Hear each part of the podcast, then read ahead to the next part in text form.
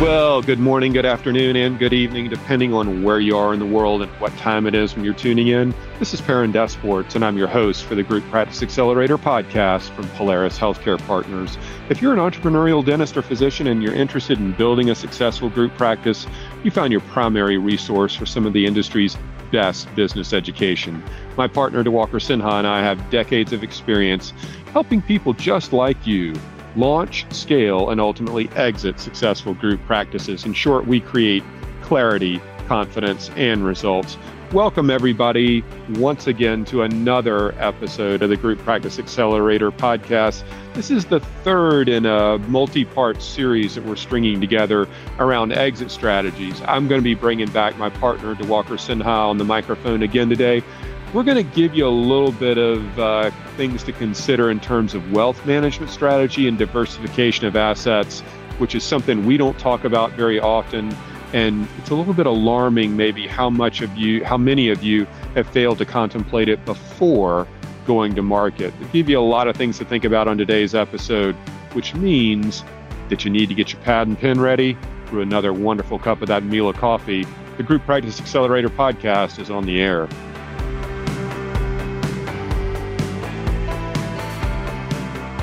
Well, welcome everybody once again to the Group Practice Accelerator podcast. I am your host, Perrin Desports. I thank you so much for joining me and my partner on this episode of the podcast. Diwakar, you want to say hello to everybody? Hi, everyone. Thanks for joining us again. Yeah, this is uh, turned into kind of a, a nice series that we've strung together uh, around what started out to be a an exit process, uh, uh but has morphed into a lot about market conditions. And today we're going to talk a little bit about market timing uh, in terms of a capital event in a down investment market. This is something we've never talked about before, but um, it may have a lot of legs as it relates to uh, investments and diversification, uh, portfolio management, some stuff like that. So let me maybe uh, take just a quick second and orient today's episode for us. Um, we are recording this toward the tail end of May. Um, there are a lot of things going on in the marketplace right now. Uh, looming debt deal uh, in Congress, uh, probably rising interest rates, the aftermath of some level of the banking collapse. When we look at the S&P 500, uh, which is a, a, data point we don't reference very often, really the the S&P was at a its most recent high um, on January 1st of 2022, very end of 2021, beginning of calendar year 2022. Um, and I say recent high over the last probably five to six years. Okay. So what all um, uh, what all does that mean? I mean, everybody kind of remembers the return from COVID and what 2021 looked like. Certainly, from an M&A market standpoint, that was not too dissimilar uh, from uh, a stock market standpoint, and the S&P 500 bears that out we're as of today roughly january or june 1st excuse me we're about 15% off of that high for the s&p 500 so market down about 15% from the high. And the number that we're at in terms of the s&p uh, index uh, is very similar to where we found ourselves two years ago. All right? So uh, june 1st ish you know uh, of 2021 so how do we think about this? Well, there was obviously a lot of money sloshing around in the economy. Everything was going gangbusters. Return from COVID, we saw that in M and A, um, all-time high in terms of employment, and uh, then you know things kind of turn the corner. Uh, and and we start to see the impact of inflation, rising rates, and, and everything that we're living with right now. What does that mean, though, from an investment context? Most of us who own businesses or co-own businesses have the majority of our wealth tied up in those businesses. Many of our clients have an, ex- an exit strategy in mind. As we think about both of those, it's important to consider the value of the business you own, the value of the business that you're creating and building, and the potential exit strategy alongside it, and then what to do with the proceeds of the sale. And that brings us to today's episodes. We want to talk a little bit about market timing from an M&A context as it relates to a potential capital event in a down market as it relates to being an investor. All right, so that was a long, long-winded wind up here, Diwakar. But how do we want to think about this sort of uh, maybe wealth management strategy, if I can call it that? We're not financial advisors by any stretch, but how do we want to think about uh, that's that wealth management strategy on behalf of our clients relative to where we find ourselves in today's market? You want to take the first cut at that? Sure. Um, so I, I think um, when most of our audience members are thinking about wealth management, really, uh, let's call it retirement, um, because I think as people are building businesses um, or entering the workforce, I, I think you know, if I could talk to myself at 21 years old, I would have focused more on uh, wealth management and thinking about where I wanted to be at 55 or 65 years old. So I think as people are entering the workforce, people uh, building businesses, um, we tend to, if you own a business, tend to look at your business as your sole source of retirement. Yeah, you, you kind of say to yourself, okay, my business is worth, you know, $10 million or $1 million, and this is going to be my exit strategy. Um, and this is going to be how I sail off to the sunset. And, you know, I think most of our clients or our audience members that are listening uh, t- tend to have fairly large businesses. So um, if we haven't said it before in a previous podcast, I'll say it on this podcast. In order to maximize the valuation structure, you typically just can't walk walk away on closing on a Friday and walk away on a Monday. So if you're, you know, going to be exiting the business in three to five years, we need to be in process right now, um, if not longer. We have some clients that are 10 years away that we're thinking about the first exit process now looking at the second bite in five or seven years and then having another event as they're looking to exit the business. And we kind of think about how contract negotiations work there. Um, so when if we're thinking about retirement strategy, um, you know, majority of us are 90%, if not 100%, uh, uh, weighted towards our business. And I think if you go to most wealth management seminars, and, and uh, uh they're going to tell you you should diversify your portfolio, and they talk about having some stocks, some index funds, some uh, bonds, and kind of having a well balanced portfolio. And if that's the case, then you know why would we not diversify your assets overall? Meaning, if you're 90 plus percent into your business, which is your privately held business, why would you not want to do some diversification of 60 40 meaning 40% equity in your company letting it you know work for you as part of the company you're involved in uh, post transaction and then take the other 50 60% pay off some obligations that you may have on your business personally if you choose uh, you know fund 529 plans if you can and then beyond that move towards um, creating a wealth management strategy with a certified financial planner to say okay here's how i want my money to work for me. Um, so you have two two things working for you concurrently. One is the business. You know you we've partnered you up with the right party that uh, theoretically should continue to grow, and that's the uh, uh, equity value of a you know 3x cash and cash return or potentially higher.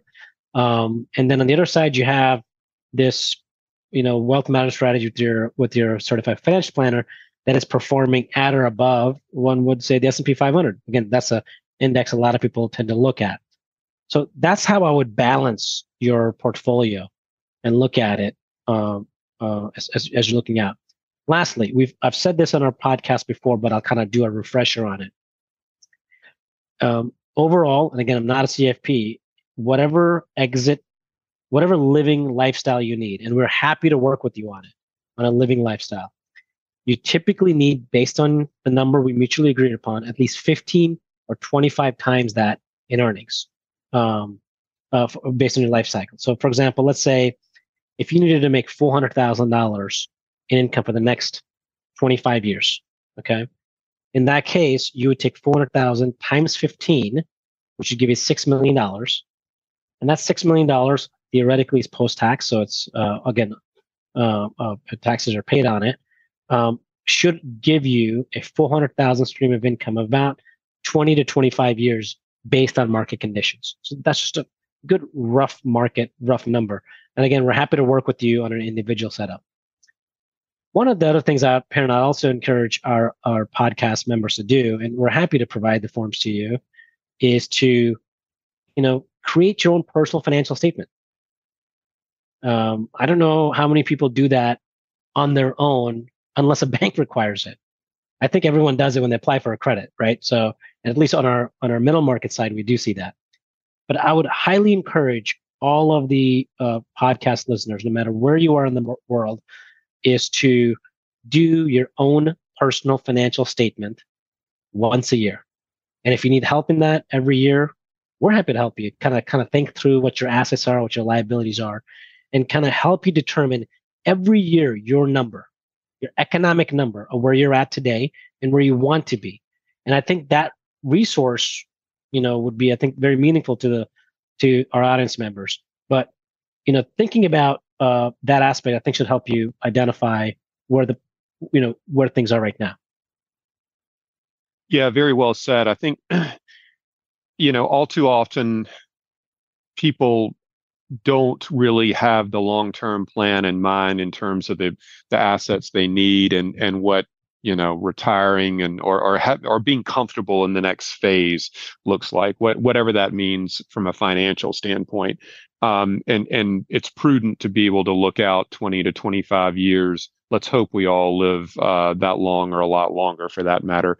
Um, I want to dig back into something though and and that is you know some some aspects around uh, the market timing piece. We're this isn't like an all-time low by any stretch in terms of the markets, um, but but there is something to be said for um, recognizing a, a, low point and a dip and being able to make diversified investments uh, in in different stocks, bonds, companies, whatever it may be, uh, and sort of ride that up upturn, that wave up, um, uh, and get some easier easier points of of improvement to be picked up on, on with a, the rise in the market overall. We talked a little bit about sort of our outlook um, uh, in the next, you know, one to five years, and we really talk about that more in terms of lending rates more than anything else. But I think the the same could be said in terms of market outlook from an investment standpoint. The other piece is that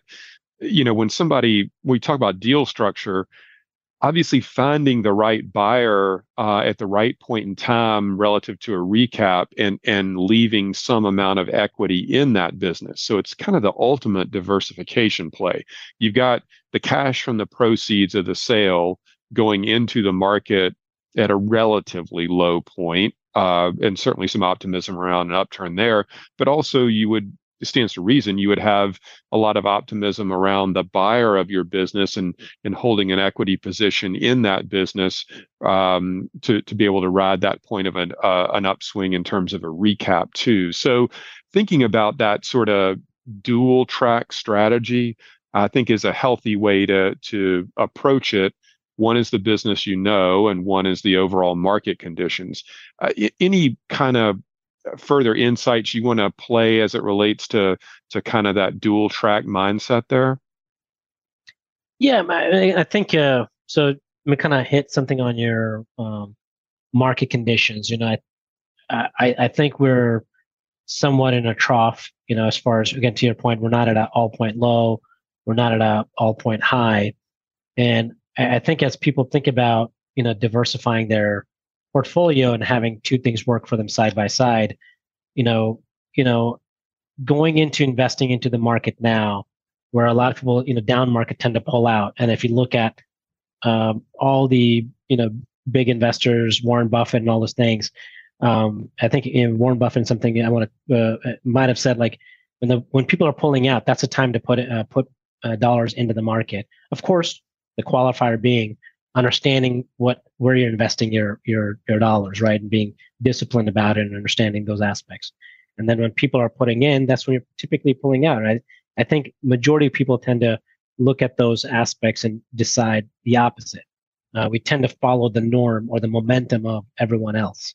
Um, and I, I, would say, you know, as, as market conditions are in a plateau trough, um, you know, and we're to your point, the data points you used, at a 15, 20% low, you know, look at diversifying your portfolio into having both, you know, both aspects working for you. The business side growing for you with the right party. And then on the personal side, you know, again, we're not uh, I, I, think everyone uh, certified financial planner tell you can't time the market. So it's not like June 1st uh, is the right day to invest or September 30th is the right day to invest. But look at overall conditions to say, hey, is this overall based on 20, 30 year spectrum a good time to kind of look at the market conditions and you know be able to deploy some capital in there working with a certified financial planner to do it correctly. Um, you know the past two years have seen it you know uh, seen that way 2022 2023 coming out of it. Um, so and based on where we see the debt uh, issues line up and the the issues coming out of student loans and consumer spending happen. It may be a little more prolonged going into 2024 but at some point you know going in the next two three years out you, you come out of this trough right? So i think again, and whenever you're investing, I wouldn't be, you know, um, uh, I would look at this as a long-term strategy because even if you have your assets into a a, a, a joint venture or partnership with a bigger DSO MSO, you still want to look at looking at how this is working for you and if it's performing at a reasonable rate, reasonable being matching around S&P 500 or greater. Um, I think you're going to put yourself in a really good position of that when your second bite or third bite happens, that that second or third bite of the apple is a discretionary decision. Everything in your first bite continue to work for you and grow for you the right way, where the second bite allows you to make a, de- a decision where you say, you know what, do I roll my cash to the next turn or do I pull 50% out? Do I do I have the ability to pull it all out? Again, that's more in the contract negotiation. Uh, but having that ability, that flexibility uh, is where we want our audience members to be as they start looking at 2023 and 2024. Yeah, very well said. I think we give a lot of guidance around, um, you know, the the times to double down on your business and the the wisest investment you can make is in the the growth of the business that you own and where you can create the greatest level of returns. And there there is that earlier stage earlier phase rather um, you know building of wealth but knowing that the wealth is is all trapped inside the business.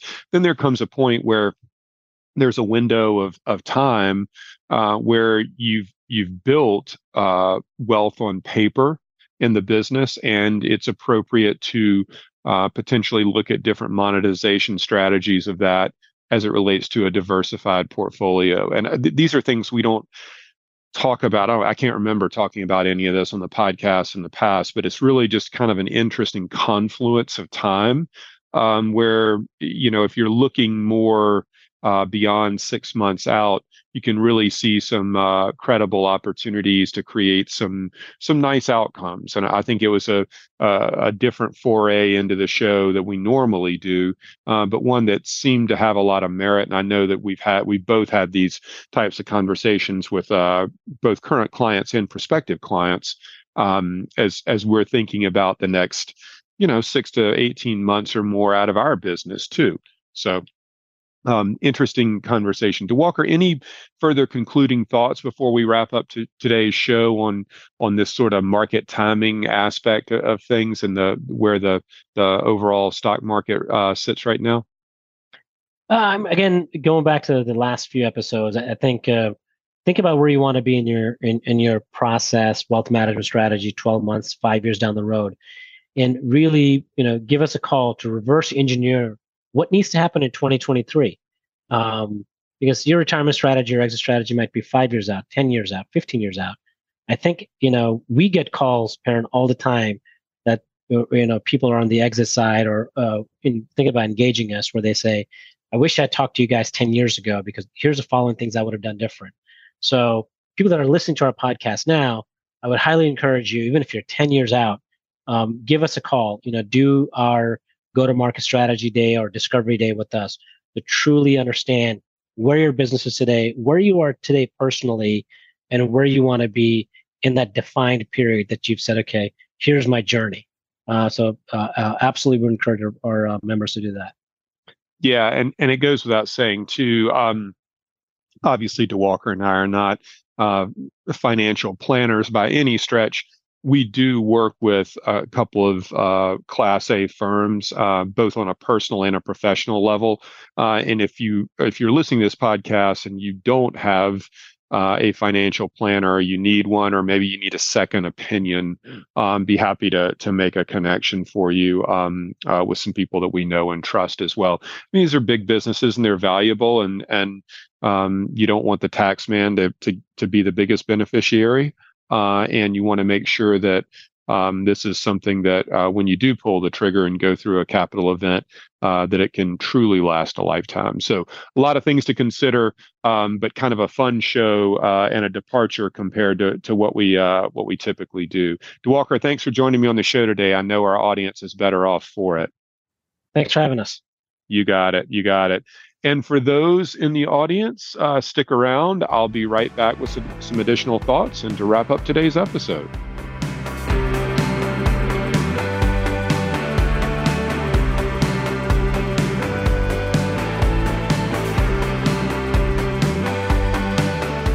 Thanks, everybody, once again for uh, joining us on the show today. And a sincere thanks to my partner, Diwakar Sinha, uh, for taking a little bit of time and giving his insights. I know that all of you value his input. We don't get to have him on the show nearly enough. Um, so I'm, I'm really grateful when we can carve out the time and when the subject matter really meets with his expertise.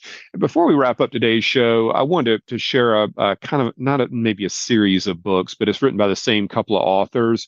I've touched on a couple of these in the past, but many of you know that I've been part of the strategic coaching, uh, strategic coach group group out of Chicago. That's uh, that's Dan Sullivan. Um, he's been around coaching entrepreneurs for over 30 years, I think now, and and I've been in the program for the last four years. I recently rolled out of the program, but uh, it was absolutely instrumental in my development as an entrepreneur, and I wouldn't be where I am today without having spent time in the signature program and one t- one year in their 10x program. Uh, and Dan has gone back uh, and rewritten a lot of some of his best books in longer format with a co-author named Ben Hardy, H-A-R-D-Y, Benjamin Hardy, uh, and three of them that they chose to write together over about the last 12 months are, are really quite frankly unbelievable books. And for those who are readers in the audience i, fi- I figured i'd share all three of these uh, because they are totally worth a read. Um, they're they're not very long in terms of number of pages, but they're all incredibly thought provoking. Uh, and the three books, in no particular order, um, are Who Not How. That's one title, Who Not How. Uh, the second one is The Gap and the Gain. The Gap and the Gain. And the third one that has just recently been released in hardback uh, is called 10x is easier than 2x. 10x is easier than 2x. So who not how, the gap and the gain, and 10x is easier than 2x are all co-authored by Dan Sullivan and, and Benjamin Hardy, H-A-R-D-Y.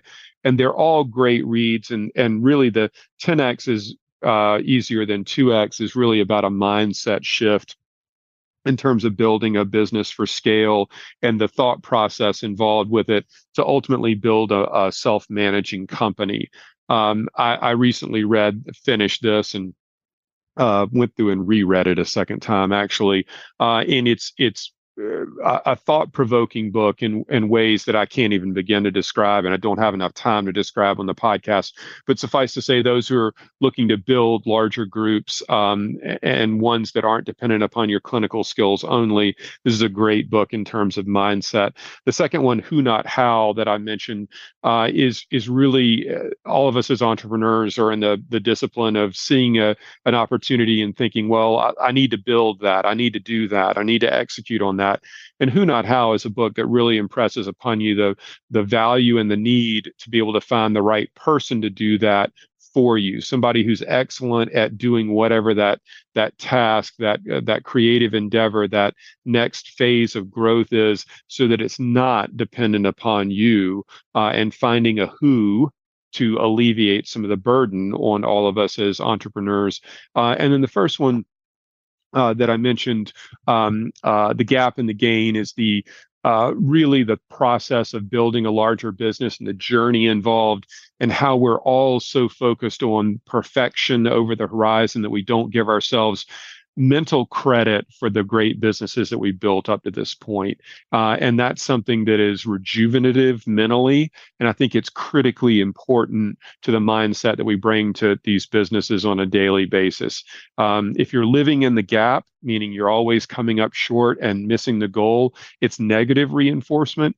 If you're living in the gain, which is how far you've come, it is really much more positive reinforcement. And I think that type of mindset to survive in today's world is um, of paramount importance. So these three books have been really instrumental um, in in my kind of thought process over the last probably nine to twelve months. And I figured I'd kind of share them all sort of as a group to get you um, uh, some more reading material because you all need that, but also to kind of give you my insight into each one of them. So hopefully you find that uh, helpful and, and instrumental. Um, if you have read any of those books or if you've got any questions about it, feel free to drop me an email directly at perrin at polarishealthcarepartners.com. Uh, and if you want to find out more about what all we, what all we do, at Polaris. You can find it on our website, which is polarishealthcarepartners.com. Thanks so much for being a listener and a subscriber. We'll see you on the next episode.